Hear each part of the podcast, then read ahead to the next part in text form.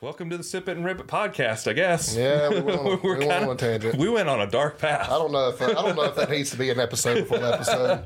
we might, might need to uh, cut it. We might just start this one, and Yeah, you guys probably might. gonna cut that out so that we don't get canceled. I don't think we really said anything to get canceled, but we just said some dark shit. But either way, we're is here now. So, uh, yep. Do you have any other small talk to fill in some space? I mean, I don't. I mean, we could jump right into gym stuff this week, and that's Yeah. that. You know, I'm, while I'm not prepping for anything in particular, I am back on a powerlifting program, and it's going relatively well. Mm. Good. Other than potentially a torn meniscus in my left knee, Mm, but it doesn't keep me from squatting. So that's good. I'm kind of like, What What makes it. you think it's torn? um, chiropractor did all the tests for a meniscus Okay. the other day, and he said that's probably the case. But Gotcha. um, it seems to be getting better week to week. So is it something that heals on its own, or is it something that you have to? I think treated? traditionally it does, but you know there is surgery for it too. If Yeah. it gets too bad. So I guess I. I've always had. I've never had an acute knee injury in my left knee, Mm-hmm. um, but that left knee has always swollen. Like if I wear boots for too long, Mm-hmm. um, it was slides that did it to me. It started. Yeah. You know, we were at the beach together like Mm-hmm. three, four, five days, whatever, and it kind of started when I was down there and, and slides every day. Yeah. So, Hmm. um, it just is what it is. Um, I wonder. I wonder it's, if it's that would be swelling. a- The only thing it's keeping me from doing, hell, I can do lunges fine. Um, hack squat's a little rough for some reason. Um, but other than hack squat, every other every other squat variation, my barbell squats are fine. Still plenty of power. Uh, leg extensions seem to be the only thing that just really fry it. So Are you um, are you bending your knees? I just spit everywhere. Are you bending your knees or bending your feet straight or out? um, out seems to relieve it. Out seems to relieve Yeah. it. Okay, So that's interesting. it just is what it is. But uh, uh, two legged's fine. But I also I know I'm too reliant on my right leg anyway. So um, I think we mentioned before I was already doing this with RP, but I'm doing it now too. I'm trying to put a bigger emphasis on unilateral movement. Yeah. So my my leg press is all single leg, leg extensions, leg curls are all single leg, lunges. Um, I just don't have enough strength in my hips yet to do a split squat. But you know, uh, mostly you know unilateral stuff. So, um, so of course that that knee is getting a little bit more wear and tear directly to it Yeah, because I'm doing single leg extensions and stuff. But I mean, it's hurt bad enough that you know I'm doing it with like 40 pounds a leg. and you know what I mean? you and know, that's like you usually obviously stupid. with two lot. two legs. You usually do the stack. Like, Yeah, absolutely. Like stack for like a 10, 260 15. pound stack with the you know with the top with a dial turned and uh you know probably do that yeah for 10 to 15 reps Yeah. so I will say one thing as far as like my left hip and glute situation, which is is somewhat similar, like the the imbalance there. When I get on the um, the hip abductor machine, the thing that I notice that helps me the most to engage it is to instead of focusing on pushing both, I just focus on pushing the left. yeah My right one just kind of follows suit, but if I like intentionally focus on my left side, I will notice it, it use Yeah. more. so what i actually have programs like uh three sets per leg of uh single leg and it's not really a drop set maybe you can call it an upset because you move Yeah. the weight up but uh, for my last set my fourth set is bilateral and basically as heavy as i can handle it for as many reps as i can handle it That makes of course by that point you know it's You're already fried. Like, So it's you know 150, 160 pounds, not the whole stack. But um, uh, so when I'm doing that, obviously I'm focusing more on the left. But it's also just kind of hard to focus on when there is obvious pain in it. So Mm-hmm. uh, just is what it is. Just one of those wear and tear things that. Getting Old fucking man. old, man. Yeah. The only thing that's a bummer is my knees were probably the last good joint in my body.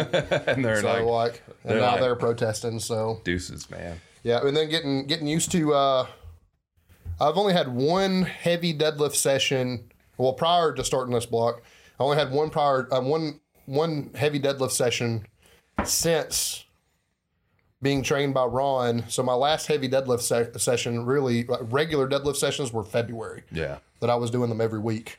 Um, and I only did it one time to get a CrossFit, uh, like an easy CrossFit total, and pulled like 545 and RP too fucking easy. Called it quits, and then haven't deadlifted since. So, um, you know, I'm doing sets of eight, pretty modest. Uh, first week week was 325, and this week was like 335. So, um, completely reset and just kind of getting used to it. I'm d- double overhanded. This week I did, did them beltless, but for that reason, my, my upper back, not my lower back, because I've started taking some uh, tips from your situation with the with the glutes and rolling my hips forward more and stuff at the start. So my lower back's fine, but my upper back's getting a little fried because I'm just not used to Holding it. holding it Yeah, right now. because that Yeah. weight's. I mean, you think about when you're doing a deadlift, you're retracting your shoulders, and all your upper back is super tense. Exactly. So it's stabilizing the weight as you're you're pushing the floor away from you. for sure.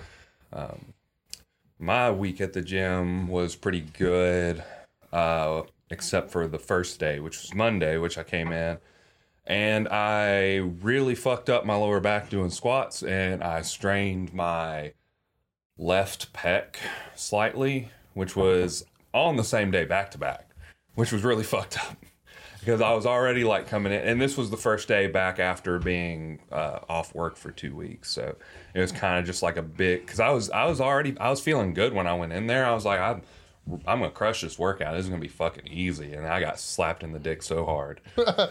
like it really it really brought me down. And I talked to Joe about it, and it was just a hydration issue. Um, but my lower back was fucked for a few days Yeah. when I finally finally got back to normal, I hydrated heavily, drank some salt water, some Gatorade Zero, which Joe was like, "Shame on you! Don't drink Gatorade. Drink this other LMNT electrolyte supplement that's." 10 times the cost and it's better and i'm like okay i'll buy some and it still hasn't even gotten here but i'm just gonna have it on hand anyway um, that's not a plug for either of those I'm surprised you don't have you making your own like a, with Himalayan salt and He said I could do that too, but when I uh, when I tried to do, he he told me the amount to use, mixed it up with the water. I tried to drink it and I wanted to vomit, so I just couldn't do it. that's fair. Like just salt water, just and it may just be like mental bad experience with drinking too much salt water and throwing up. Yeah. But and that, that was at the lake or something. But I'll, I'll tell you that uh, a um, you, uh, you have to count toward your carbs, obviously, but a uh, vertical diet trick is to put it in OJ and then it tastes like a cocktail. It's fucking excellent. that's fair. That might be that might be something to consider excellent. next. And I do. Um, he might not like it, but I use uh, liquid IVs, drip drops. Um, I will like cut my water with a Powerade Zero from time to Yeah. time. I think his probably the biggest issue with that kind of shit is the amount of volume you're gonna actually have to drink for it to be effective is probably much much higher than necessary. So, so his what he said was the electrolyte profile is subpar. Not the right shit. Yeah, essentially, yeah. Just, that's just, fair. just it has it has stuff in it, but it's not the best. Like you can get better stuff out Yeah. there, like the LMNT, and Yeah, he said fair. a couple others, but I don't remember that. Though I bought the LMNT, I haven't tried it yet, but I'm sure it tastes exactly the same as any other zero calorie. Shit, I like a bio lot, all that shit. It's Yeah. fine, fine with me. Pedialyte.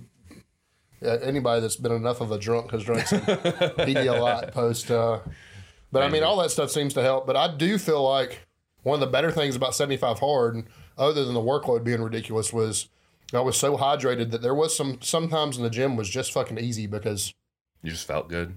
All your muscles were full. yeah, Yeah, and that was just that was just my fault, and that was really me just not paying attention to my diet and water while I was away from work. Because when I'm on my working schedule, I'm so strict about timing and everything. Because everything's down to a a minute, an hour. Like Right. it's just like I eat this time and this time and this time and this time, and then I go to sleep.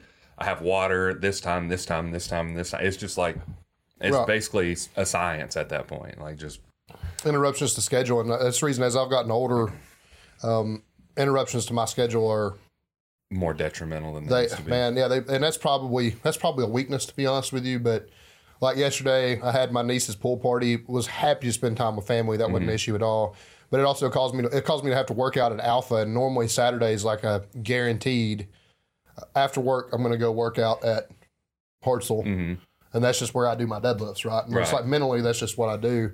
Well, I figured out that after a long work day, I'm like, fuck yeah, I'm looking forward to my workout. But having to do it in the middle of my work day when I have everything else going on too, it just made me not want to do it. And I just Yeah. had a shit attitude about my workout yesterday. which Um, doesn't help you get it done, which doesn't. doesn't help your like the actual lift because you're just, you're just not mentally focused. You're not zoned in on. It. I it. really don't like an interruption in my schedule. Yeah. And it's not the change of scenery. Mm-hmm. I like a change of scenery when I lift. I have two different gym memberships and we'll drop in other gyms and stuff like that just for a change of scenery. That's not the issue. It's it's that I work out when I when I want to work out. Yeah. And I do work out six days a week, so wanting to isn't a problem. Right. It's just that most of the time it's in a dead space. I don't have other things going on. Like there's a dedicated time for it, and it's just easier on me mentally. Yeah.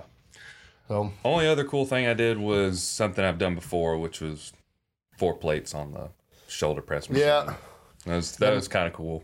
most people that listen are probably clients of mine or friends of ours. Mm-hmm. But uh, I'm not chasing it because I have no no doubt you're stronger than me. I don't really care about that.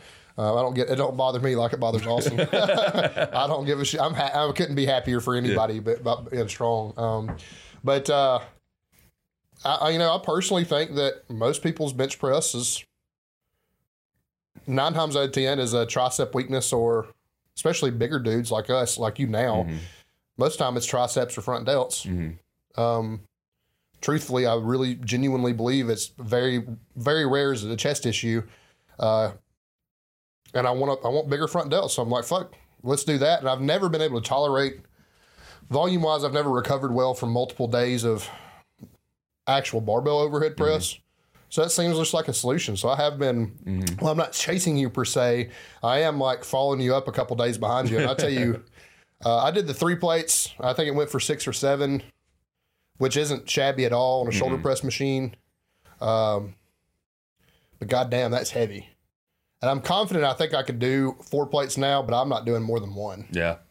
It's, I know it's that I can probably like- hit it for one, but I don't think I'm doing it for six or seven reps. like it's such a for me it's such a mind fuck doing them because i'm like this is like close to my bench max well no no i'm sorry i'm, I'm thinking it's- four plates but it's it's less it's than that it's 360 361 pounds with the weight of the machine. Yeah. with the weight of the machine The weight of the machine's only a pound, but Yeah. a half pound a piece. But I, I don't even count it But, I, I uh, just count the weight on them you have 180 pounds of hand, though. right that's still Fucking like heavy. Yeah.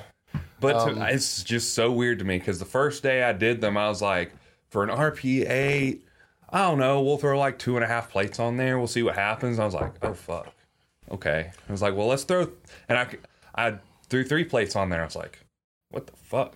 the bodybuilding any any bodybuilders that listen to this is going to hate me for this, and I don't really give a fuck. I, I was uh, more successful with it setting my feet up like I was bench pressing Yeah, because I was just doing a lazy thing and just fucking when I did the Like two when I did a two and a two and a half a, a hand, I just fucking sat down and did it. And Yeah. this time I was a little bit more diligent about. like setting up. Yeah. And like honestly, I don't really have an arch. My back's flat against the, against the thing. My feet are behind my knees essentially. Yeah. yeah, I feel like setting up is very important on that machine, especially just to get that initial push off the ground. You can't really say it's cheating because if you were setting up for standing overhead press, you have a Be very ritual and a. Yeah, Yeah, I mean you can't can't do it like you're bench pressing, but right. you know we're still lock glutes, lock quads, Yeah. you know rigid core. Like there's still a setup. Like see, Mm-hmm. Yeah. if that's not cheating, then why is foot placement on a machine? Yeah, I don't. You know, I don't know of anyone that would say that. There's also people that say arching on a bench is cheating, and it's like, well, to a degree, I agree, and to a degree, I disagree. yeah, I mean there the- X amount of arches required to have a back tight enough to move from heavy ass exactly. weight. So And it's it's just like it's better for your. It's better better not only for power and strength, but for hypertrophy, because you get a better uh, a better stretch on your muscles that way. Absolutely, But people don't want to listen to that. They want to like, if oh, your shoulder man." blades are rolled forward, that's not stretching your chest as much Yep. as it could be. You got to have the shoulder blades pinned, and that inherently, even just standing here doing it, Yeah, like you just drives you your chest up and puts an arch in your back. Yeah. You know what I mean? So, fuck them. Yeah, essentially, that's what we got to. But anyway, that was the only really cool thing I did. So, PR songs. uh, yeah, we can do some. I'm gonna have to look one up. I've listened to a lot of shit lately, um, and I'm about to have a lot-ish in, uh, uh, entry. I've got two. Go You ahead. good with two? Yeah, go ahead with go ahead with your first, please. So, and I'm just gonna I'm gonna throw this one out without any context, just because uh, everybody who is into metal should should know um, who Corpsegrinder is. He has Hell a yeah. solo album. Uh, Death is the only key. So just fucking good. It- like I have the whole album on my Spotify, and it randomly popped up while I was listening. I was like. This is Cannibal Corpse, and I looked down. It was Corpsegrinder solo. I was like, okay, like, this is fucking good. Yeah. Like it's that that album's just fucking good. So Both of mine are relatively light. The first one uh, isn't metal at all. Is uh, "The Ghost of Right Now" by the Wonder Years. Um, I just like that song. It rips. Definitely not something I'm going to listen to when I have a heavy barbell in my hands or on my back. Um, but definitely, accessory yeah, work accessory kinda- work is fucking good. Um, I'm a big pop punk guy. Big fan of the Wonder Years. Um, not a lot to say other than that song's just fucking good. So, not heavy, but not heavy, but is. good. I'll go with my last one. Have you heard of the band called Vended? Vended. Vended, V E N D E D. Um, I don't think I have. So I hadn't either, and my brother shared this story, and it was Corey Taylor, uh, like getting like it, he was backstage and he was like, or well, like side stage, right? And he was like headbanging, and it, was the caption was like, "When a father is like invested in his son's work or something." I can't. It was something like that. But anyway, I was like, "Oh, so that's that's Corey Taylor's kid." And I, I didn't hear anything other than like just a very brief, like 10, 15 seconds. I was like, I'm gonna give it a shot because Corey Taylor's kid probably it sounds exactly like Slipknot. Like it's literally like if if Slipknot from the '90s was around today, and it's Sure. really fucking good. That's cool. Um, but uh, overall, by Vended, that's that was that is the one I would start with. Is that the one that um, not the drummer but the percussionist kid plays drums for too?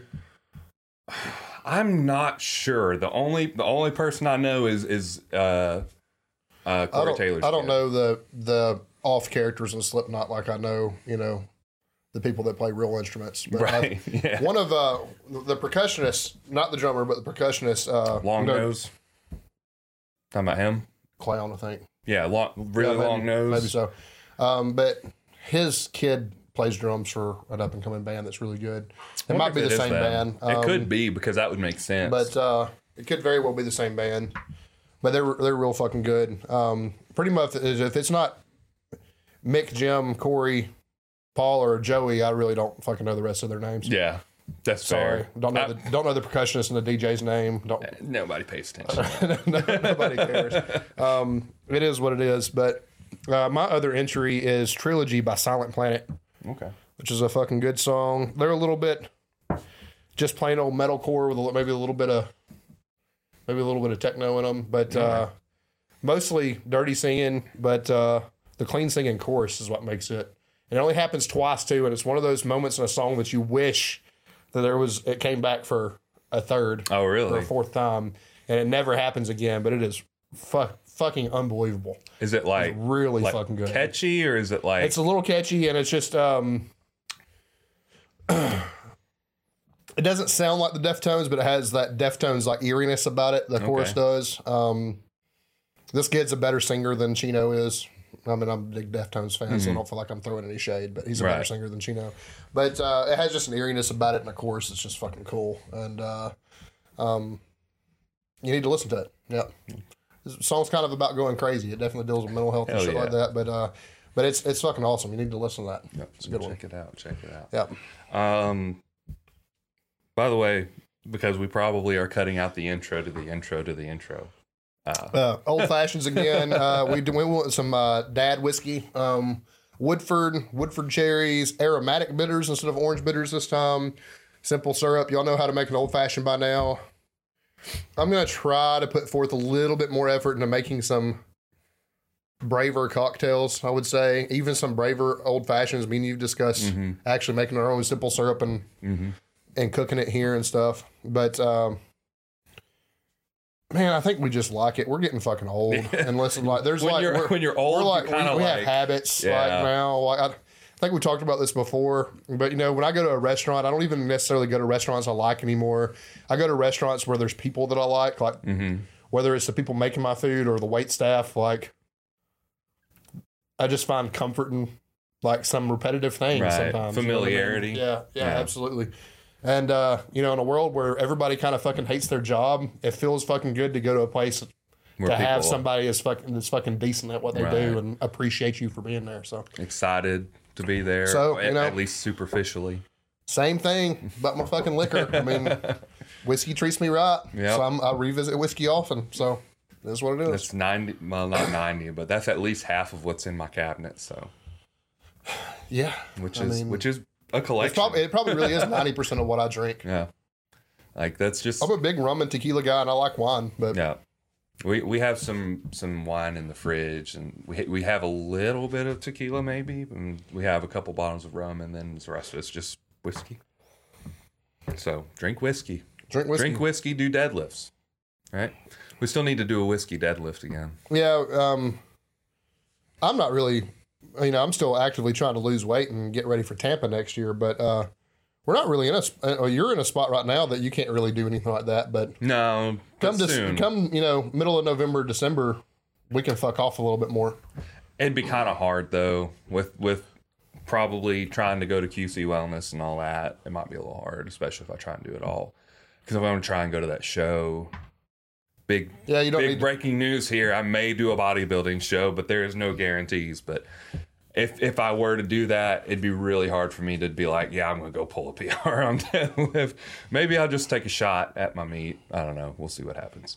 yeah, I wish so hard I could be at those meets in November. Yeah. I think I have like four or five people. Com- no, you're technically Joe's now, but uh, you still haven't gone to a meet without me. Um, Yeah. So it's gonna feel It's gonna fucking be- Mm-hmm. weird being at home. Um, I'm gonna be very happy reason to be at home, but it's gonna be fucking weird being Yeah. at home that day with you competing on one stage and then Joey and uh, Lance isn't one of mine, but he's become a friend of mine. Joey and Lance on another, and then Dave and a couple weeks later at Mm-hmm. IPL Worlds. Yeah. We got somebody competing at Worlds, son. Yep. That's pretty crazy. exciting. But uh, I'm hoping my uh, my comeback from my brief little retirement is December 15th at Maverick. I should be there coaching, so Okay. I hope so. That'd Drug tested event, so my ladies are doing that one. So Gotcha. Uh, Kristen, Casey. Kristen, Casey, um, Heather? Heather, Heather at a new weight like, has dropped like three or four weight classes and Oh hasn't god. and hasn't missed any strength at all. She's lost That's- 60 pounds. That's impressive. Still fucking squatting the house. Still deadlifting the house. Still could probably bench press 200 gonna pounds. go up. leverages should be better. So I'm thinking, I'm thinking so. Um, she does pull more conventional, but it causes her so much pain that I'm trying not to push the issue. But she could probably be a 400 pound deadlifter conventional if she could do it and get out of her head about it. Yeah, Yeah. absolutely. That that takes some some mental work, but I think it'd take some PT work. That's what she needs is some time with a physical therapist that knows what's going on. So that's fair too. Well, I guess we can go ahead and get with the topic, which is uh, how to set goals, uh, and it's pretty much it. Just like going through the realms of like PRs and like how to get yourself ready for a meet, stuff like that. So, um, you have any initial thoughts first on before we go down my list of subtopics? yeah, I'll say this: my my, my philosophy on this has shifted quite a bit. Um, it's not necessarily that your first goal should be a physique goal, Mhm. but I will say one of the first goals you should have is achieving some type of look or balance or feeling of athleticness before you start pursuing powerlifting directly. No. I think my experience. I come from a CrossFit background that that definitely lent itself to some athleticism. If you've ever seen uh, me pull a deadlift, if I'm going to pull it, it goes fast. Yeah. Like I mean, it is a very explosive deadlift. When squats are going well, I mean, I can pull up my one rep max squat all time, and you would think that it was. I mean, on camera, it looks like an RPE 5 I mean, there's things that CrossFit did do well for me. Um, I definitely have some explosiveness and some lifts. Um, but that being said, one thing that I lacked that I very, very much believe in now, uh, and I'm trying to even rectify now, is balance. Um, one thing that bodybuilding or general physique goals bring to the table is balance. Um, so I think goal number one should be, first of all, learning to be consistent, but second of all, achieving some type of physique or athletic balance. Yeah.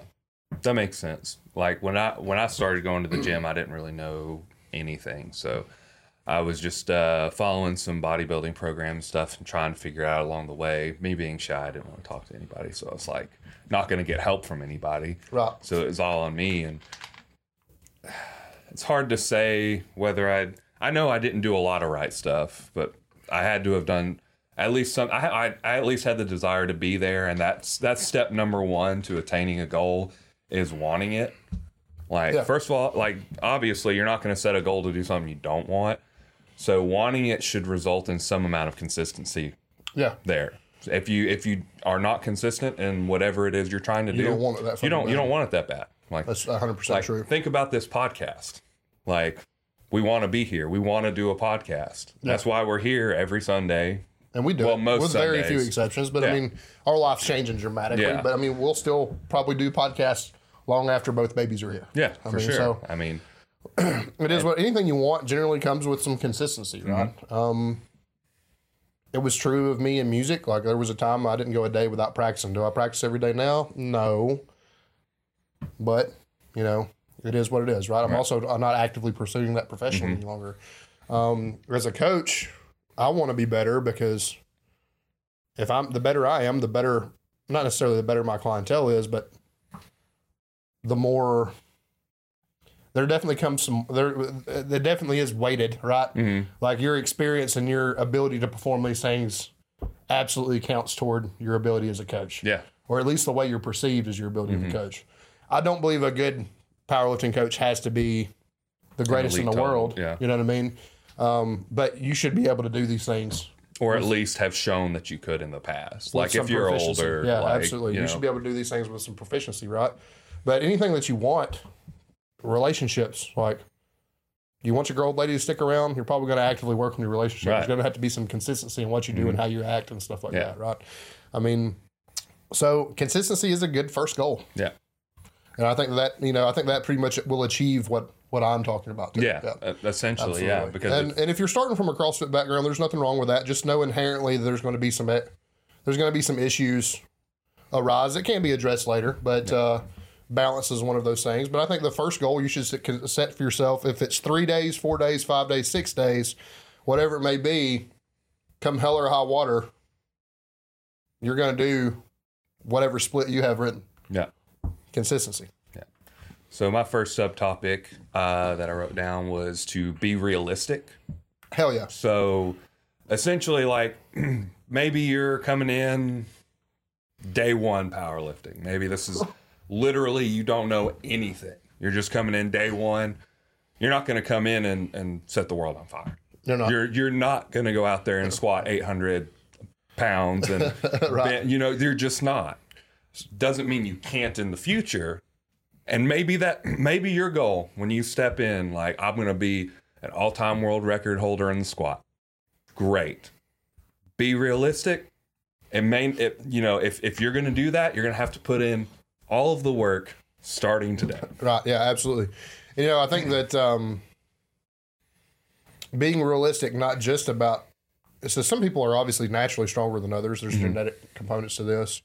Were they athletes in the past? Things like that. They're going to allow them to be a little bit better on the front end than other people are. Um, there's no replacement for hard work, regardless of, of how good you are. But I would say, you know,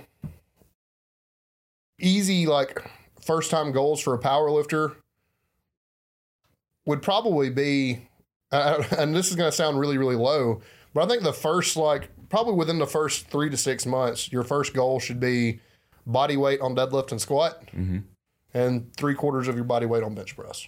Mm. Seems really, really menial, right? Yeah. But, but still, like, you know, like, there's nothing, there's nothing wrong with that goal. That's fine. That here it gets you, it gets you somewhere. It gets you started. If you're a 300 pound guy and you have a 300 pound squat and deadlift, like, are you super strong? No, but like you're probably moving well, and you're probably you're, it's you're still probably better than most of the population at that point, point, right? Like, truthfully, depending on how your body composition is, that weight may go down or go up. Like it more than likely to go down if you're just starting. Yeah, right. absolutely. So you think about the fur the gap gets further and further the whether you're going in one direction or the other. Right. So you're just going to get better if you lose weight and you stay at a 300 pound squat. Guess what? Your squat's better. Yeah, A lot of people don't look at it that way. They're They like, don't. I didn't gain strength. Like I'm still squatting 300 pounds. yeah, we're talking about the in- infancy of this too. yeah. I'm not even sure in that first three to six months you should mess around with a one rep max. If I'm No, I, I would not. I would, and I think you would agree, just based on what you just said and how long I've known you. I wouldn't worry about any sort of like competitions, one rep maxes, anything like that. I'd be like doing sets 12, sets 10, and hammering work, hammering form, getting things right first. Yeah, that's absolutely true. Like technical ability. So, so maybe to allow that and to facilitate this, I would say a good first time gym goer. Um, not even if you're a first time gym goer, maybe first to powerlifting. Can you run a program to completion Yeah. As it's written, Completely just like followed it step by step. step by step? Didn't overreach. Didn't didn't put 185 on the bar when it called for 155. Didn't you know? Didn't write it off and do 100 when it said 155 either. But like, Mm-hmm. Yeah. did I follow a program to completion? Yeah. Probably a pretty good. Listen, for most people, I, I probably going to start out with a pretty conservative one at max. You should probably be, probably should be an estimated, and like I said, Yeah. not found. Um, something like squats and milk or powerlifting to win would be good. Mhm. That way, there's no pressure to start at any given amount of weight or Right. percentage, and you're just adding weight periodically to the Mhm. bar. That'd probably be the better way to go. But yeah, can you can you run a can you run a linear program to completion?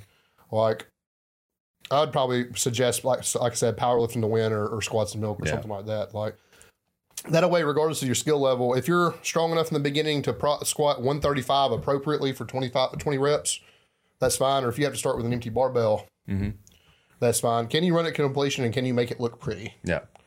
Now, that being said, in the beginning, probably not going to look pretty, Yeah. but that should be a goal. That first, you know, should be a goal for everybody for the entire lifting career. but uh, it should be a major goal, especially in that first six weeks. Say if you do squats and milk, like, yeah, you're supposed to go, you know, if you start with an empty barbell at 45 day one, yeah, day two, you're doing 50 pounds, but can you make the 50 look like the 45? Yeah. do you know the rules of powerlifting? Do you know what consistent depth looks like? Mhm. Like, if you're going to get into this, definitely an, ed- an education on the front end of exactly what this is supposed to look like. That way, you're not training a half squat for half hmm half your first year before some old head like me comes and is like, "That's bullshit. You're gonna Yeah. get roasted for it." Like, you know, that's a lot of good. I mean, you know, that's a lot of good information. That, that being said, though, very very few of us start out this way in any type of ideal way whatsoever. absolutely. Absolutely. Um, we all we all kind of get an idea of we don't really need help. Some people Especially men. Yeah, especially men. Like I, me, I was like, oh, I can just look all this stuff up. I don't need someone to, to tell me. I can just look it up on the internet. Yeah, you can listen, man. You can watch a lot of internet videos, but it takes one person saying a cue in a way that connects with you Mm-hmm. um, to make something really click. yeah, I mean, even now for you, like we had a suspicion before you started with Joe that glutes should be may be an issue, Mm-hmm. but it took Joe being with you to tell tell you specifically how to address it in the way Joe said it for something like that to click. Mm-hmm. Yeah. That's going to be especially true of a beginner. yeah. Especially since you you, I mean, just think for example, pushing your knees out.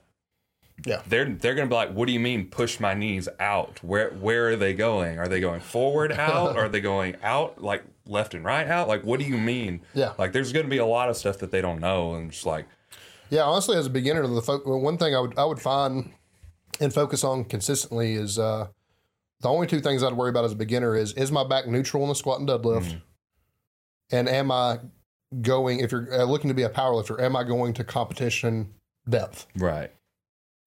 Do I have the mobility right now to go? To, you can start powerlifting and not have the mobility to do those things. Yeah. You can you can work on that and get Um, can work on that, before, yeah, but before you Those are the first two. I I don't like overwhelming people with cues. I don't think they need to know everything there is to know about a squat the first six months they're under a bar. right. Just They- overwhelm them. Yeah. It's very easy to do with new people. Yeah, too. absolutely.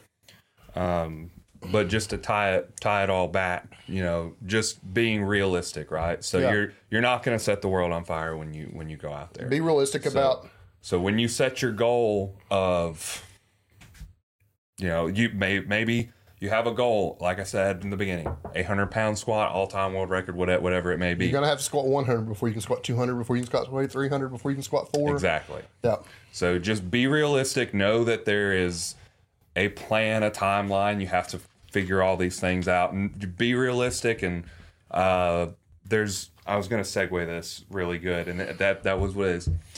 Uh, I had to look back at my notes, but um, be realistic and set small goals first. yeah, absolutely. So, like you just said, You have an 800 pound squat goal. Well, where are you at now? How long is it going to take you to get to that? Where where's each small goal going to line up in in the grand scheme of things? Sure. So let's take for example the squat again. I don't know why I keep coming back to squat because I suck at them. But let's say let's say you're an intermediate power lifter. Let's say your squat is four to five hundred pounds. Right, that's pretty pretty solid, right? You're already still pretty Barely make the cut. well. I Got mean, five oh five. well, Barely make the cut. me too. Me too. I only have like 545. Like that's my best in competition. Um, but anyway, you know, let's say you have, you know, four or 500 squat. Your goal is to squat 800 pounds. Well, you're going to have to set the goal of, well, I got to hit 550 and I got to hit six and I got to hit 650. Got to hit seven. Then I got to hit 710 and 715 yeah, absolutely. you know, it slows down the better you get. The better you get, it slows down a lot, which goes back to being realistic. But like, you have to understand your newbie gains go away too. Like you're, you and you have to, you really have to understand that you have to follow things very specifically to get there. So. Going back to before I started with Joe, I laid out this long 12 week plan of reverse engineering a 700 pound deadlift. And so I had a plan, and it was like I have to hit this, and then I have to hit this, and I have to hit this, and I have to hit this. And there was some rollback, but you know, essentially, I was gaining 10 pounds on my deadlift for eight reps every month. Yeah. So essentially, I was going up 10 pounds every month by the time I would I would hit my top set of eight again at the end of the month. So I was very realistic in the fact that I knew I wasn't going to hit it right at the beginning. I wasn't going to be able to start at my eight rep max. Yeah. That'd be that'd be crazy. Like, you know, I'm just gonna go out, deadlift an eight rep max, and then be able to next week come in And deadlift deadlift more. Yeah, exactly. And then deadlift more. It's just not gonna happen. Right. So setting small goals and being being realistic all kind of go in the same vein, but um that's really If you want really just hard numbers and like Jim no, gym bro numbers that you can relate to, my first goal that I would concentrate on um, is probably two two plates, three plates, and four plates. Yeah. And you bench two twenty five, squat three fifteen, and deadlift four hundred five. Now, that's going to have some wiggle room in it. Some of us are better at deadlifts and squats. Me and you, no. much better at deadlifts. Um, some of us are. You may even maybe you have an athletic background that makes you a little bit more upper body centric, and Mm-hmm. you squat a little less and bench a little more, or something Yeah. like that. But two, three, and four. That's fine. Like that's a that would be a really solid six month goal to be honest with you. Yeah. Um, no shame in that at all. There's people that chase. Man, you know, it's definitely smaller gym bros that chase 225 half their half their lifting life. Like, um, but two, three, and two, three, and four, and can you do it? To, you know, if you know you're getting into this and you know you like powerlifting, then can you do two, three, and four to competition standards? You need a pause rep at 225. You need a 315 to depth, Mm-hmm. and you need a 405 without dropping it on the way down. Yeah. Or That's letting it slip out of your hand. Or let it, yeah, or, Or or celebrating too early it. and yeah, no ramp or anything like that. But a clean, a clean 405, not the CrossFit drop at the top. Mm-hmm. Like, you know, that's that kind of stuff. That kind of stuff matters. But I mean, it's hard. It's hard to really quantify what. So many weight classes and everything. It's hard to uh, it's hard to really quantify it. But that'd be a really, regardless of a man's size, that'd probably be a really good first goal for for a brand new person For a brand just new coming person, in. yeah. So I had a thought. and you know Alan. You know who Alan Thrall is? Has train untamed uh, or un, untamed strength. sounds familiar, but I don't know. Jim know. in California, is veteran, big metalhead like us. Um, but he, he was a powerlifter early on and then transitioned to strongman. He's like a lightweight strongman now, but has a really, really good gym and he's a really, really good coach.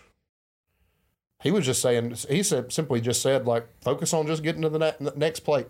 Yeah. This is the next plate. What do I need to do to get to the next plate? And that adds up eventually. And that's a really, really just simplified, almost idiotic way to put that. But like, it's kind of true.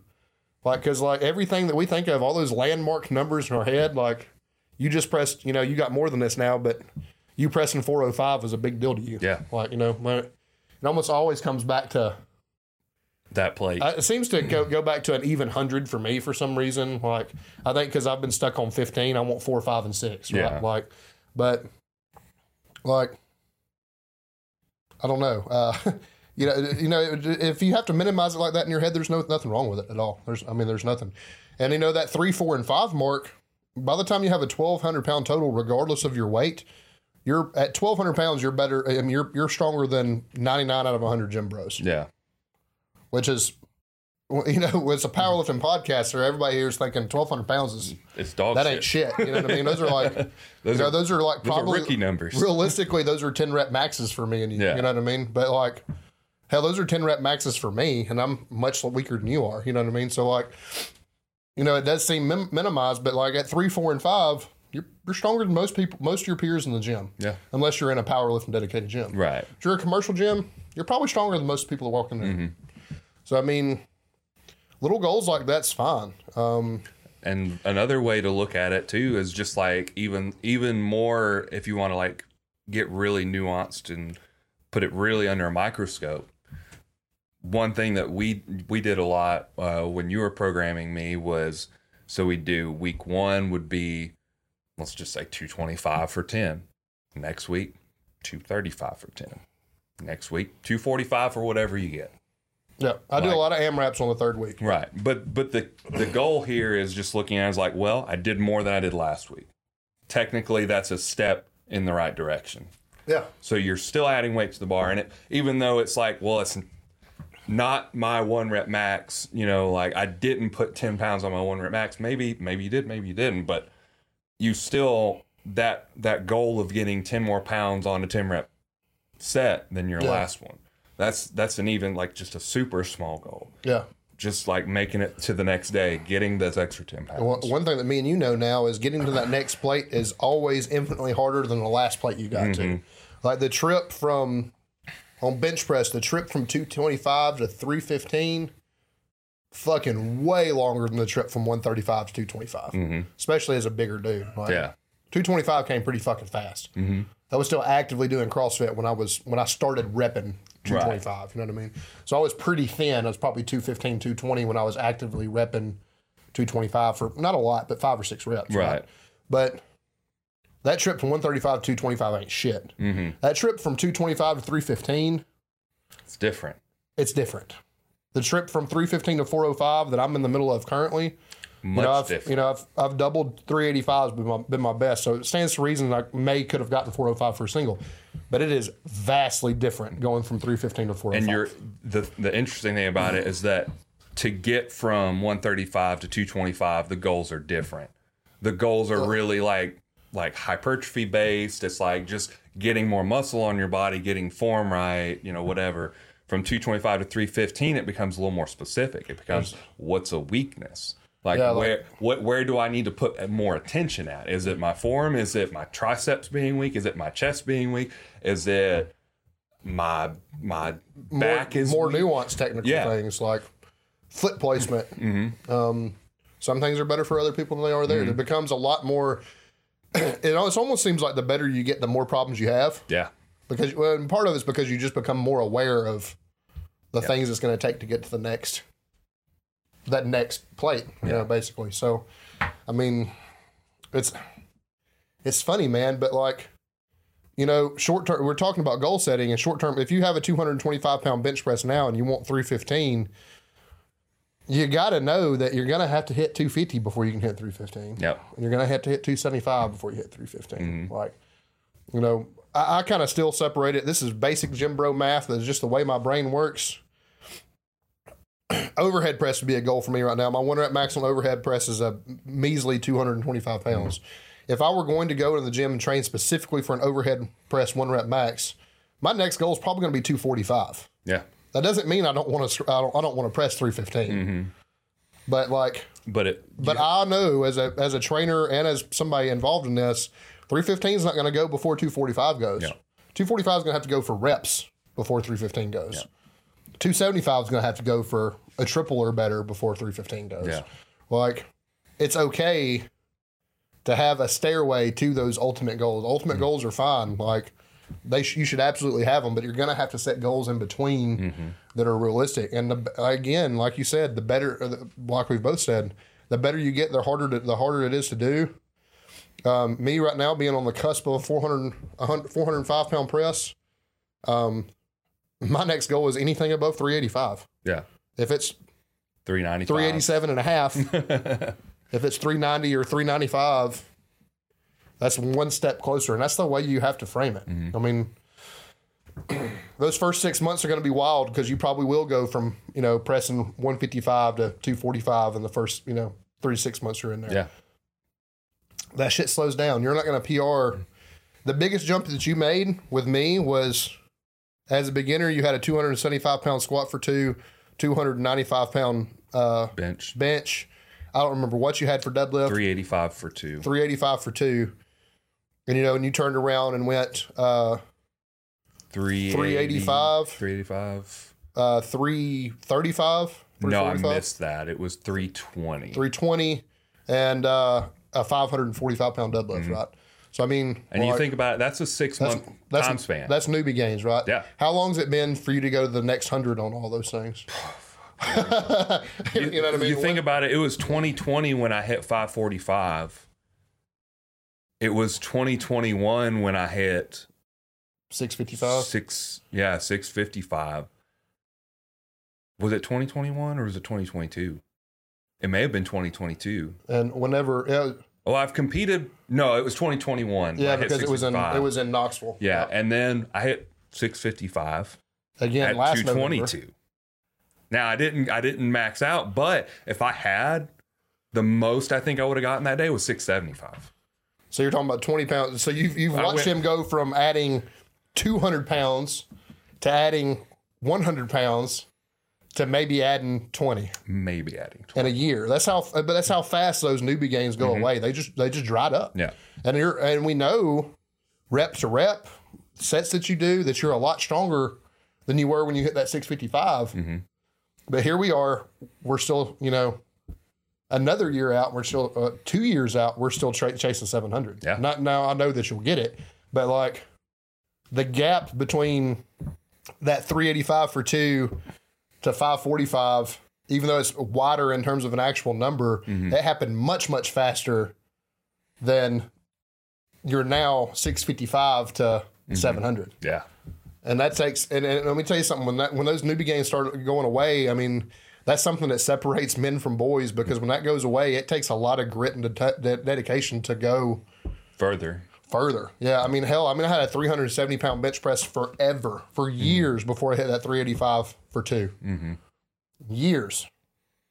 But i mean the time it took me to get to 315 didn't, ta- didn't take near as long as the time it's taken me to get to 405 Just right? talking about bench press, I failed 405 several times before I got it. yeah Like, and I I hit it once in in practice with elbow sleeves, and then missed it on meet day, and I missed it another time.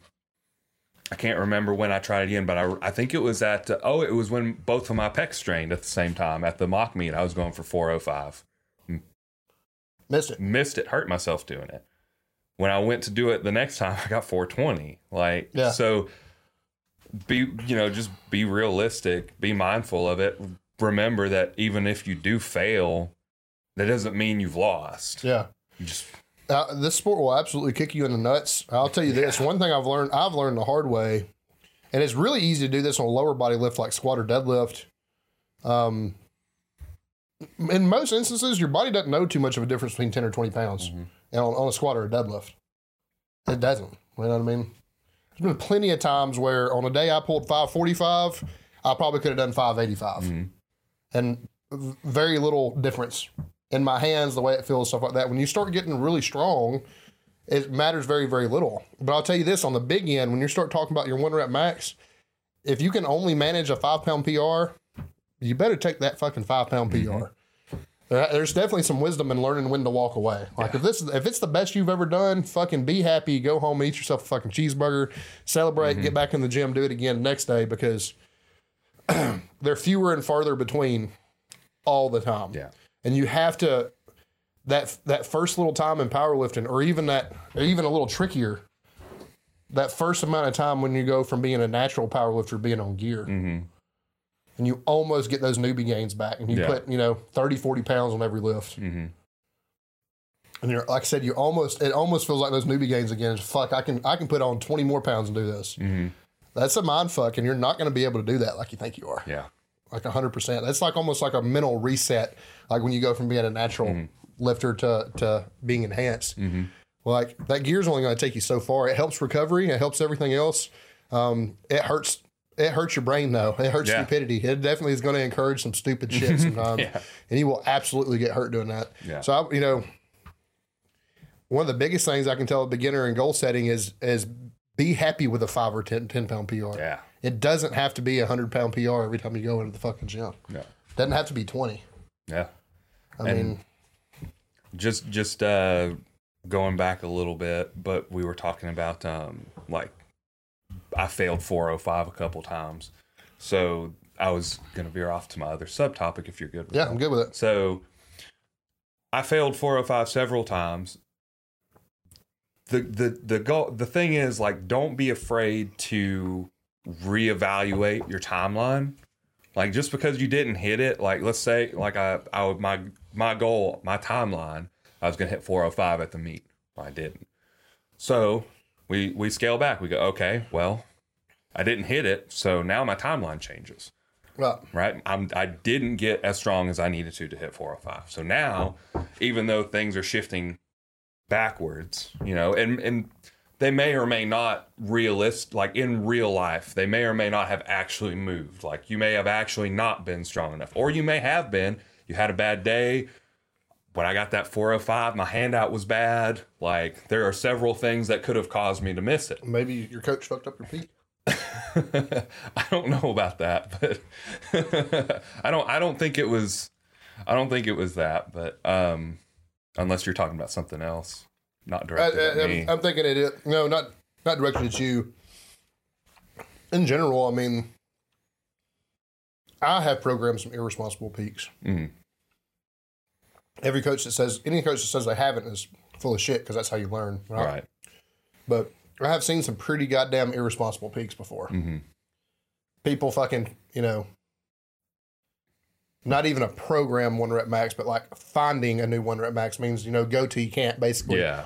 you know, less than 10 days out. You know what I mean? Like, That's you know, rough. you know, that, that kind of shit and expecting people's CNS to be improved by the time meet day rolls around is like, so there's a lot of things that go in, Right. you know, but regardless of the reason of the shift, hmm you shouldn't be afraid to shift your time. Yeah. And, it should re- make you reassess everything because it helps. Yeah, because like you think you think about going in if your ultimate goal it, let, I'm going back to the same example. Your ultimate goal is an 800 pound squat. Just because your timeline shifts doesn't mean you're not going to get that ultimate goal of an 800 pound squat. No. Like it, it may have been pushed back. It may not have. You may have, you may fail and things shift back, but you learned something. You learned a weakness. You learned a strength. You learned something that you can take and improve upon and make things so much better. Maybe it was just a big enough kick in the ass that you decided to get some help, like with me, like, like getting.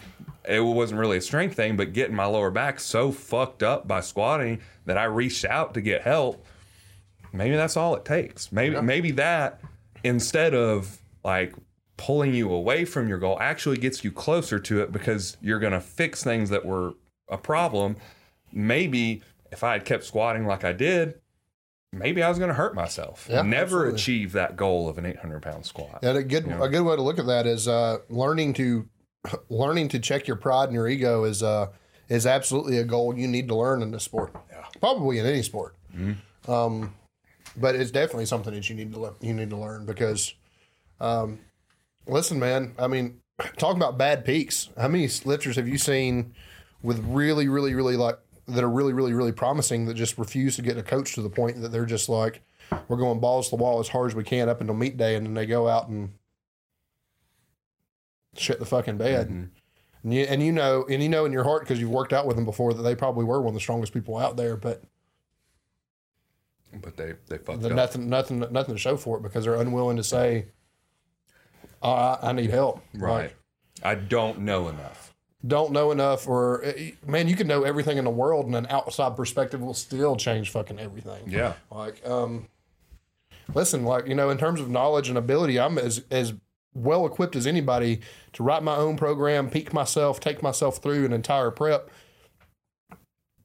But I'm smart enough to know that sometimes you can't see the forest for the trees, and that you need an outside perspective to.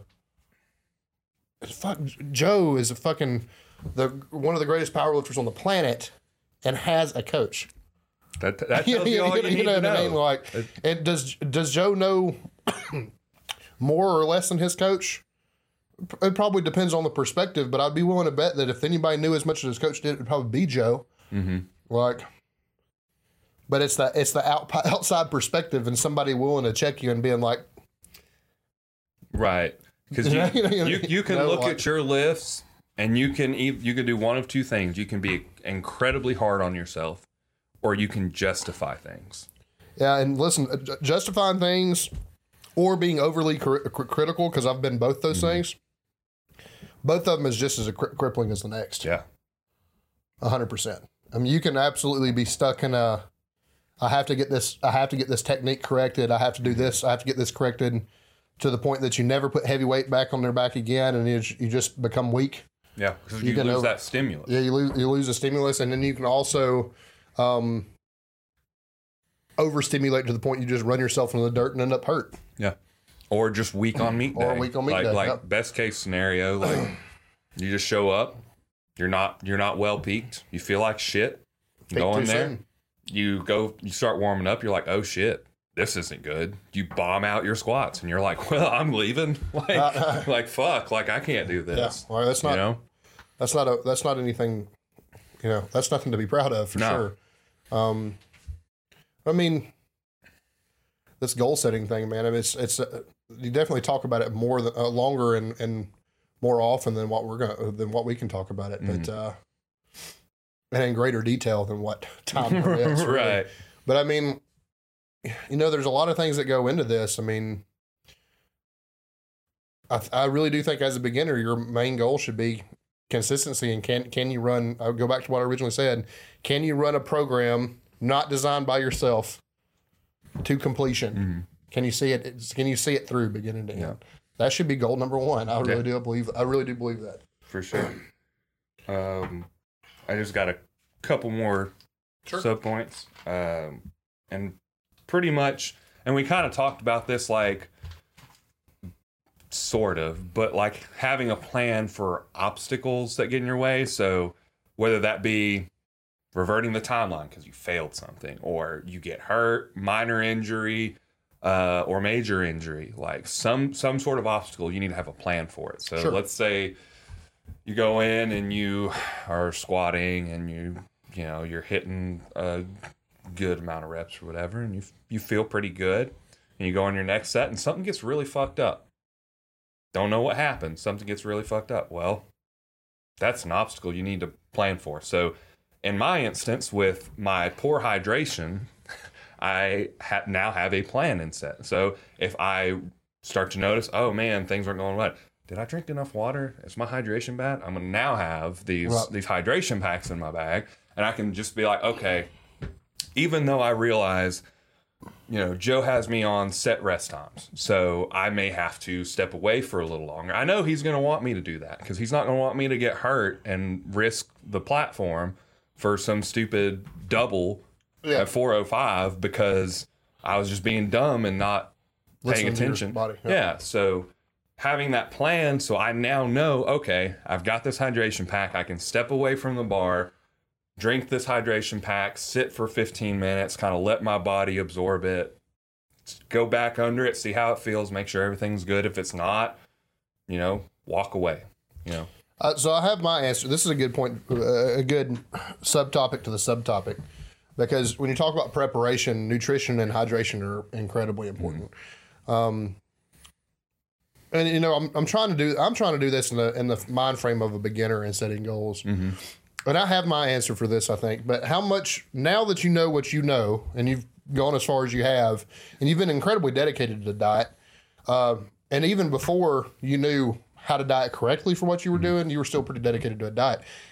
How much weight would you put on nailing down your nutrition as being a goal on the front end for a beginner? Uh, it should be basically the goal. You- Like I, I it would, should be. It should be. It shouldn't even be second to the training because if you're like us, you enjoy the training. right. The training. You don't comes easy. enjoy the dieting. Right. So if, if you can nail your diet and hydration, you're gonna go really far. Yeah, I agree with that 100%. Yeah, and that's that's exactly my answer. The more well practiced you are at that, uh, the better. And there's a mental game too. If you can if you can beat the f- the food part of the mental aspect of this, um, whether you're having to cut down to a weight to a healthy weight, or pick up weight so you can be stronger, whatever the situation may be. If you can get that part down, the rest of this is mentally pretty easy. Yeah. From, a mental aspect, Honestly, eating eating good and eating healthy on a consistent basis is much scarier to me now than getting under a one rep max back squat.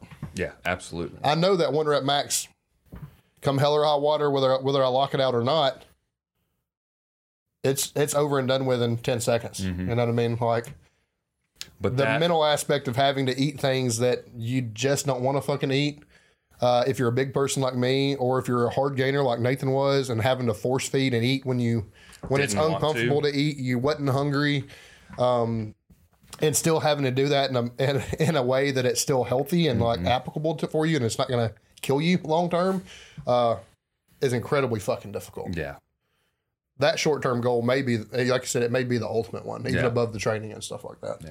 I, I, w- I would say so, and only for the fact that if you can go in with a shitty diet and feel shitty, and you can still go in and lift weights, And you can still get stronger to it. To a But but how much more can you gain from your workout with good nutrition and hydration? a ton.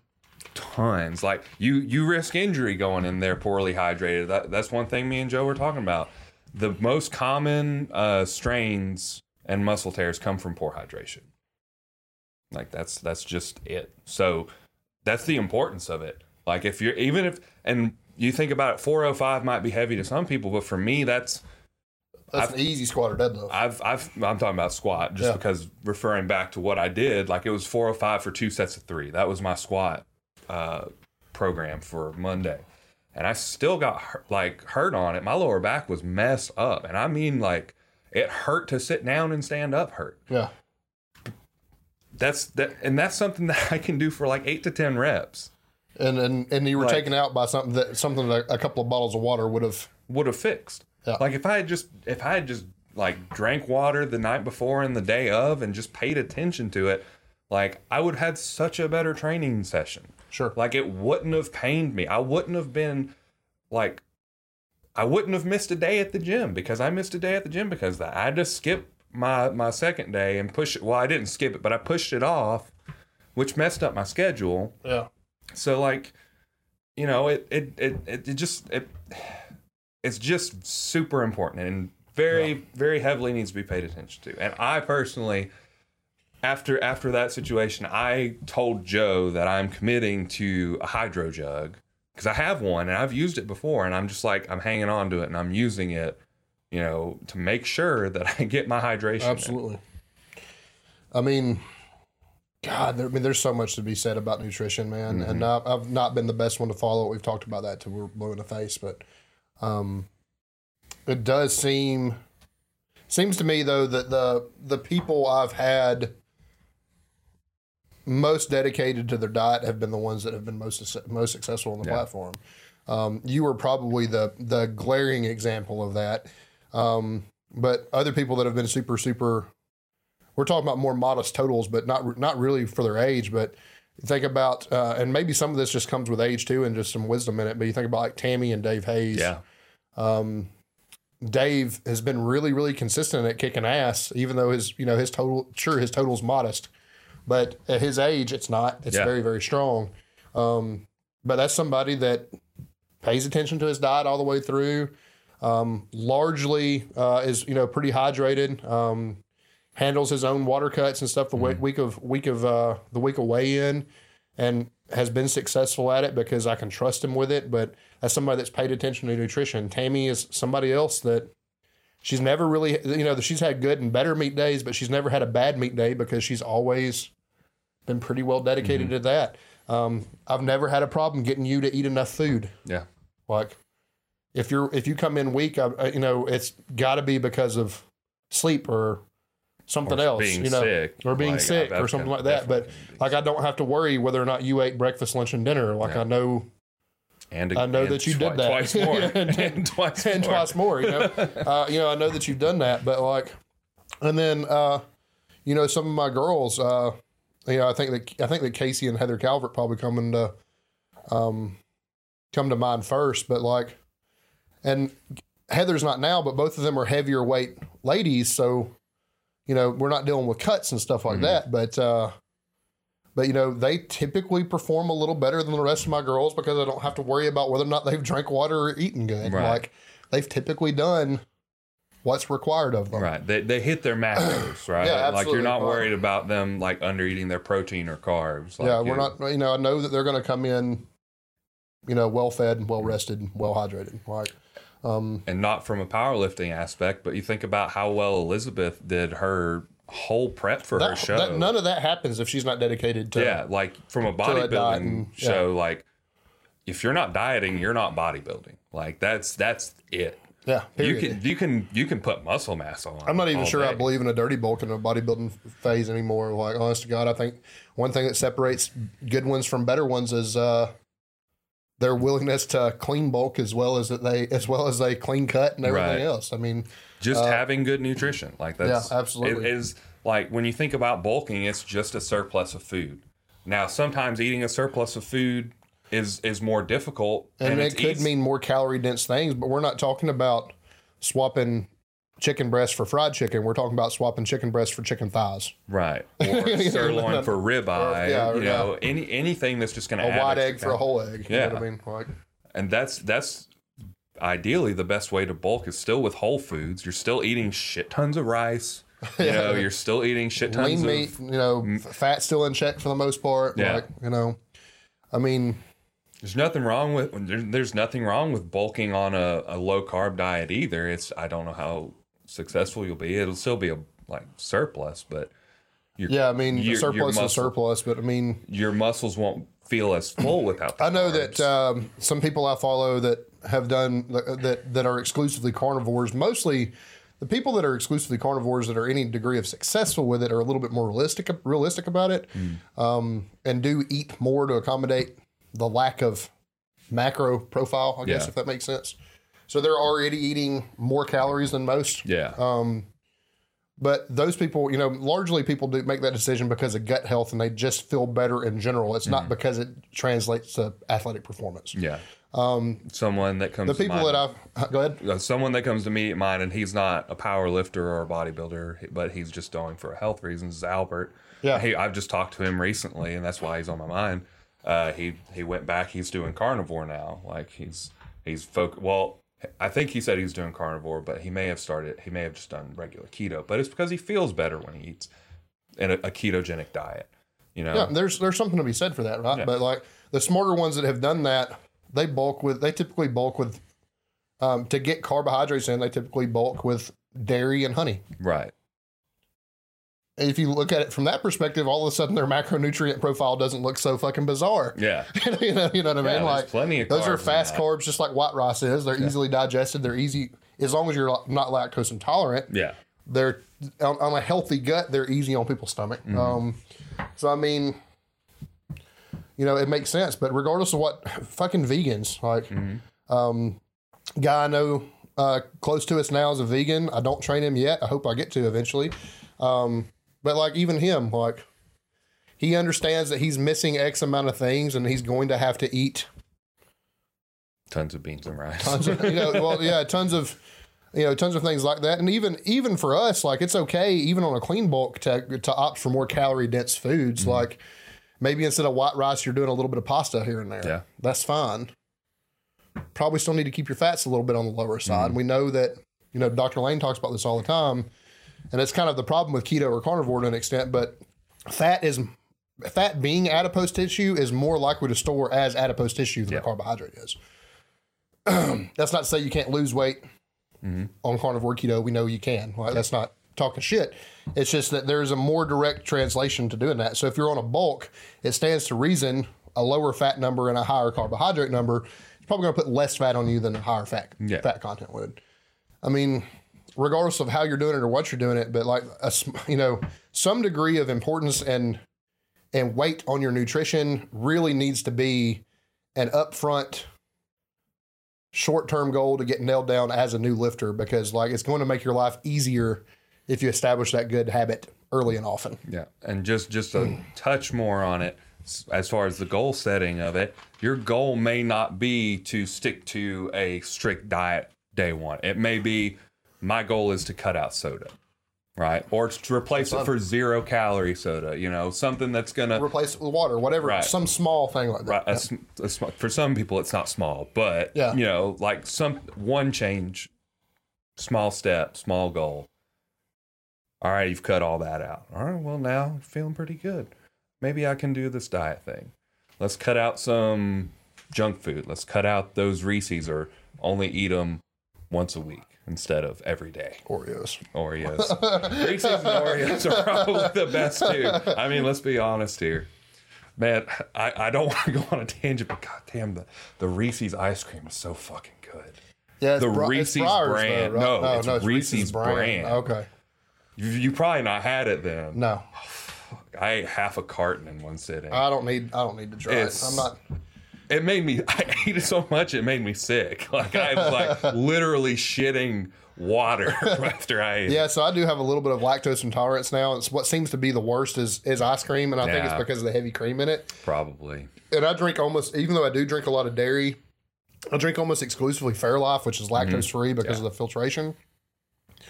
So like, real dairy outside of cheese, cheese doesn't fuck me up, but real Yeah. dairy outside of cheese really fucking hammers my stomach. too much cheese still hits me. I've I think I've slightly become lactose intolerant. It's not like terrible, but if I eat if I eat pizza and ice cream in the same day, I'm shitting water. Like, Yeah, I I'm mean- just being honest. Yeah, I mean that's it, it, it tends to be that way. Uh, cheese, like I said, seems to be the least bad. Yeah.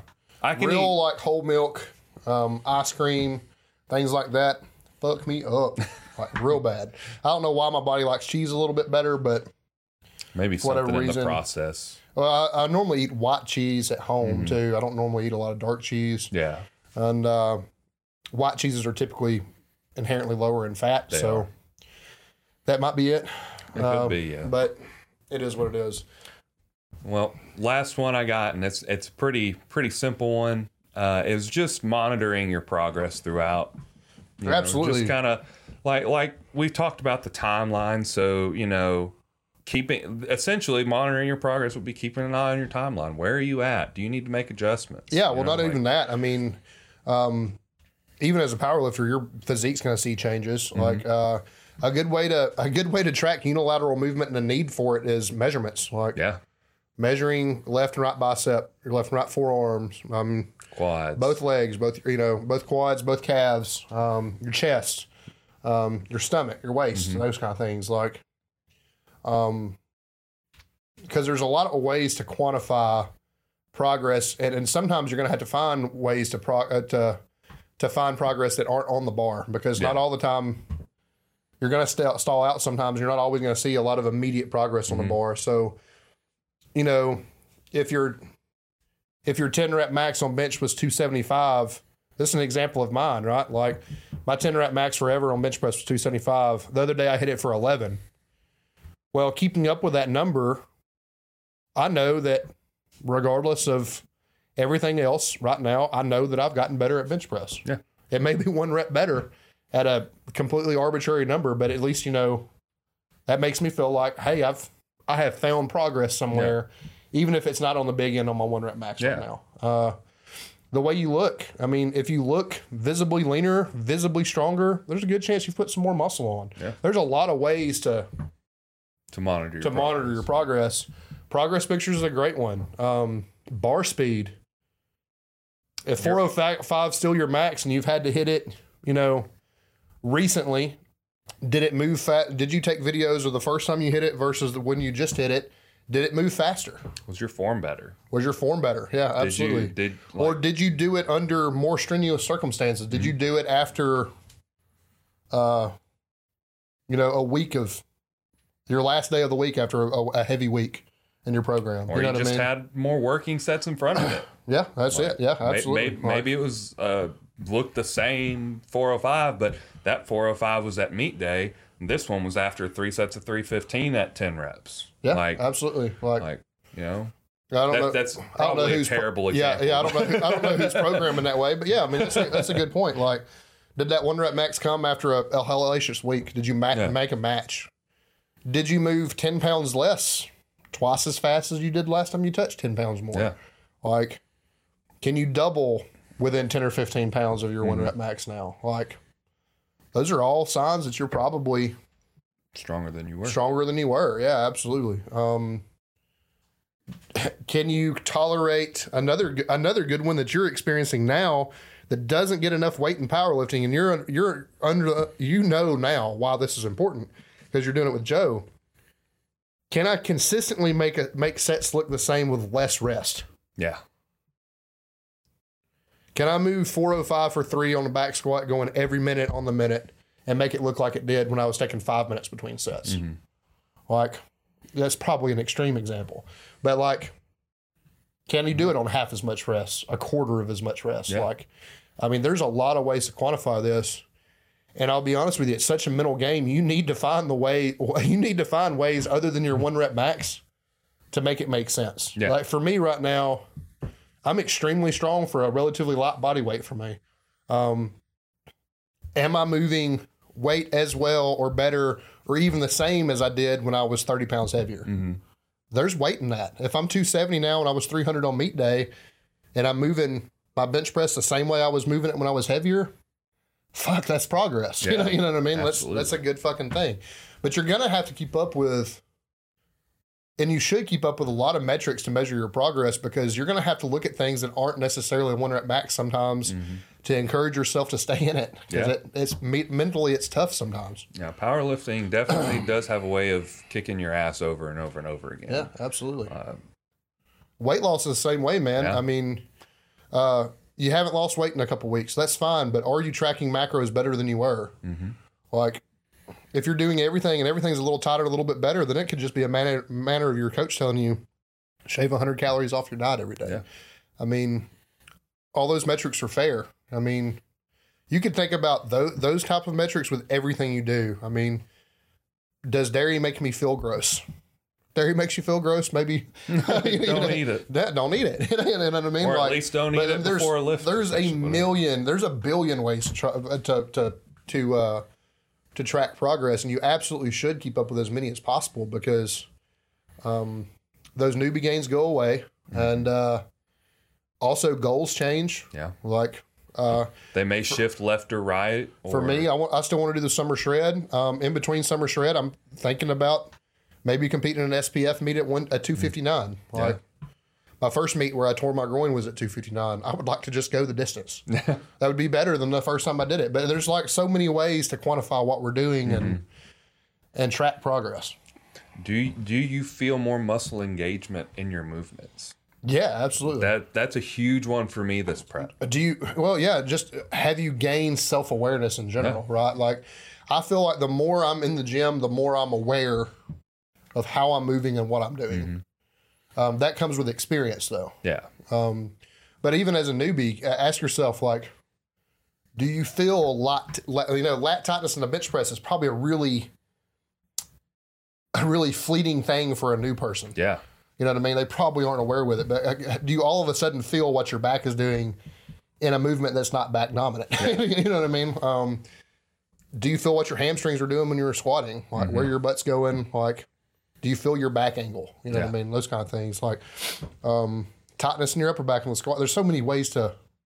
We could go on and on and on Yeah. about like all these little micro examples of tracking progress, but I mean, But ultimately, just just keeping up with it will keep you motivated to continue on to your goal, and that's I think that's the the essential part of the entire subtopic is just it keeps you motivated to your goal. yeah, Like, absolutely, because you see the progress, you're like, I have moved forward. for sure. The the flagpole has moved this way. So whether it's a little this way in a way that you didn't really know, yeah, like maybe it's something a little weird, but it still moved forward. It may have gone off at an angle a little bit, but still moved forward. So like at the end of the day, it's just it's just going to keep you your mind on track. for sure. Track those goals. Dad jokes. I think we're on dad jokes. I have saved so many dad jokes. Yeah, I'm glad you have because I don't know that I have one today, to be honest. Uh, I'll give you one. Just look up dad says jokes and do the first one because that's one I saved. Dad says jokes and do the first one. I was on the toilet and I read it and I was like, "That's fucking." Man, so much good information for the show comes about when we're sitting in the crapper. I just want y'all to know that a lot of our content comes from this. I never wanted to believe that my dad was stealing from his job as a road worker, but when I got home, all the signs were there. Have you ever stolen a road sign before? You stolen a stop Fuck sign? yeah. Mailboxes, stop signs. Uh, Oh shit! I've done. I mean, listen. Um, I have a track record of being a good kid when I was in high school, but I was only a good kid because I didn't get caught being a bad kid. I, I did plenty of shit that I should have went to jail for. That's fair. I, I was always a good kid, so I can't say anything. I didn't. I didn't do shit. Um, my wife was livid when I told her I used all of our savings to buy stock in Bose. The uh, I told her to relax because it's a sound investment. Good one. That's solid. what do you call? what do you call a group of fat babies?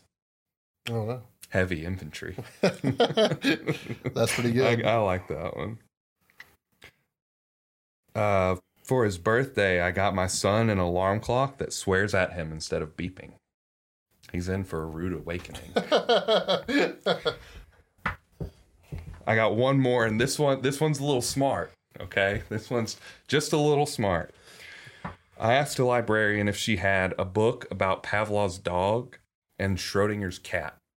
She said it rang a bell, but she wasn't sure if it was there or not. that one's pretty good. I, I liked it. It was a little smart, but It's, I mean, I, I'm okay with things on the smart side. It's completely okay. I like this. I approve. I want to say this one, but I'd get in trouble, so we're not going to say. Yeah, don't be getting in trouble. Okay, this is the last one because it's dumb. We got we did a smart one. We got to end it with a dumb one. So there was an officer at the door saying he was looking for a man with one eye. So I told him he'd probably find him quicker if he used both. All right, that's the show. That's the That's whole show. it. That's the show. All right, rate us five stars on Spotify if you made it this far. Thank you. Uh, we appreciate you giving the full listen or watch if you're on YouTube. One day we're gonna get video on Spotify. Maybe if they pay us, they they spawn they get they, they they do those contracts right mm-hmm. where they like oh if you give us exclusivity for your video we give you X amount of dollars. We're Do you think we're gonna have to have more than ten listeners to achieve that? I think we'll probably need closer to like ten thousand. hey, man, only nine thousand nine hundred and ninety left. Hell yeah. Small goals. Small goals. we, we Next have- week, uh, well, next week we hope to have eleven listeners, Hey man, and maybe sometime by the time 20, 24 11 will. by the time we retire, we will have a successful podcast. we'll be okay. All right, you got any closing shit? Um, no, I mean I think we covered it all. Uh, set small goals, be realistic, pay Keep- attention to nutrition, Monitor your progress. fucking follow a plan, Follow a plan, dude. It's not follow a plan. It, It doesn't matter how It doesn't matter how remedial it is or probably don't need something super advanced or, or what it is but the best plan is the plan you can stick to Mm-hmm. a goal seriously should be can you finish a plan whether it's six weeks 12 weeks however long it is can you go can you run one plan a to b as a beginner that could be the best thing you ever do for yourself Can you run a full week of a plan?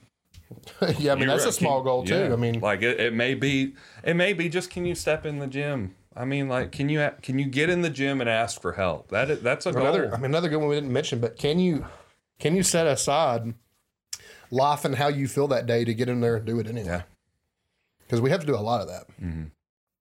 Um, I don't particularly view myself as a sh- selfish person, but I do have to set a lot of friends and family aside to go get a lift in. Yeah. That's and ul- ultimately, I think that that pays by being healthier for my family, and then also um, by the, the because the friends I've created in the gym are better than the ones I've created after out. Yeah. Um, as I really do believe you find hi- higher character people inside a gym than you do out. Yeah. But uh, but there is like some sacrifice involved in doing this. So So I have a I have a little small tangent to go on because you said something that sparked something in my brain. So we're talking about being selfish because we're taking time, and you know you you, you said you know you're you're not because you're get you're by taking the time to do this you're becoming healthier and you're giving time on the big end. right. Yeah. So one thing that has really like I don't even know how it came up. I think I saw a meme or a a video or something on Instagram, TikTok, some some social media. Anyway, they were talking about how like I think it was it was like a meme or something because like you're when your girlfriend says it's me or the gym. So something that really gets me, and this is this is a little more serious than the meme. Like they call you selfish because you're going to the gym and not spending time with them. That's the whole thing, right? It's it's the the time away from them. But when when they're doing that, all they're doing is being selfish by taking away your time for them. So they're not worried about the the uh, the the health benefits that you're getting, the mental benefits that you're getting, the the decompression you're getting from going to the gym, which sounds crazy, but for some of us, it's how we relieve stress. It is. So all they're doing is they're saying, my needs are more important than your needs. I agree. And it just bothers me. And I had I had to say that Yeah, that's a- somewhere that's because I- that's a good thing. And you know, there there's a lot of times like like with Desi and you with Sandy, they understand they're in it, so it's really easy. Yeah. But for those people that are in a re- relationship with someone who's not in it, you have to you have to remember that like that if if they're not willing to be open to what you need because when you're in the sport, when you're in like bodybuilding, powerlifting, it takes a ton, especially in prep. Yeah. Like it takes a ton mentally, physically, sometimes emotionally. Like it, it just takes a lot away from you. So if someone is not willing to give that to you and they're they want to be selfish and say, you can't do this anymore if you want to be with me, they're not worth it. That's just the I'd long and short you. of it. Yeah, I'd agree with you. Yeah. Hundred percent. No better way to put that. I think. Yeah. Anyway, had to get it out there on some sort fine. of platform. That's good. That's I like it. maybe that'll be our first little sip. I've been thinking about those a lot. Little sips. Little sips, Little sip. little sips. Put it on TikTok. Do little reels. We'll see. We'll see. We'll see if I, if I have the motivation to do it. That's the key. But anyway, thank Small you guys goals. for listening. Small goals. yeah, goals. small goals. Make And we've ruined the whole podcast by turning it into a joke. no. It's this podcast has always been a joke. I mean, we're literally a fitness a fitness podcast, and we drink alcohol throughout. Like, this whole thing's a joke. It is what it is. We do the best we can. We do the best we can. Bye.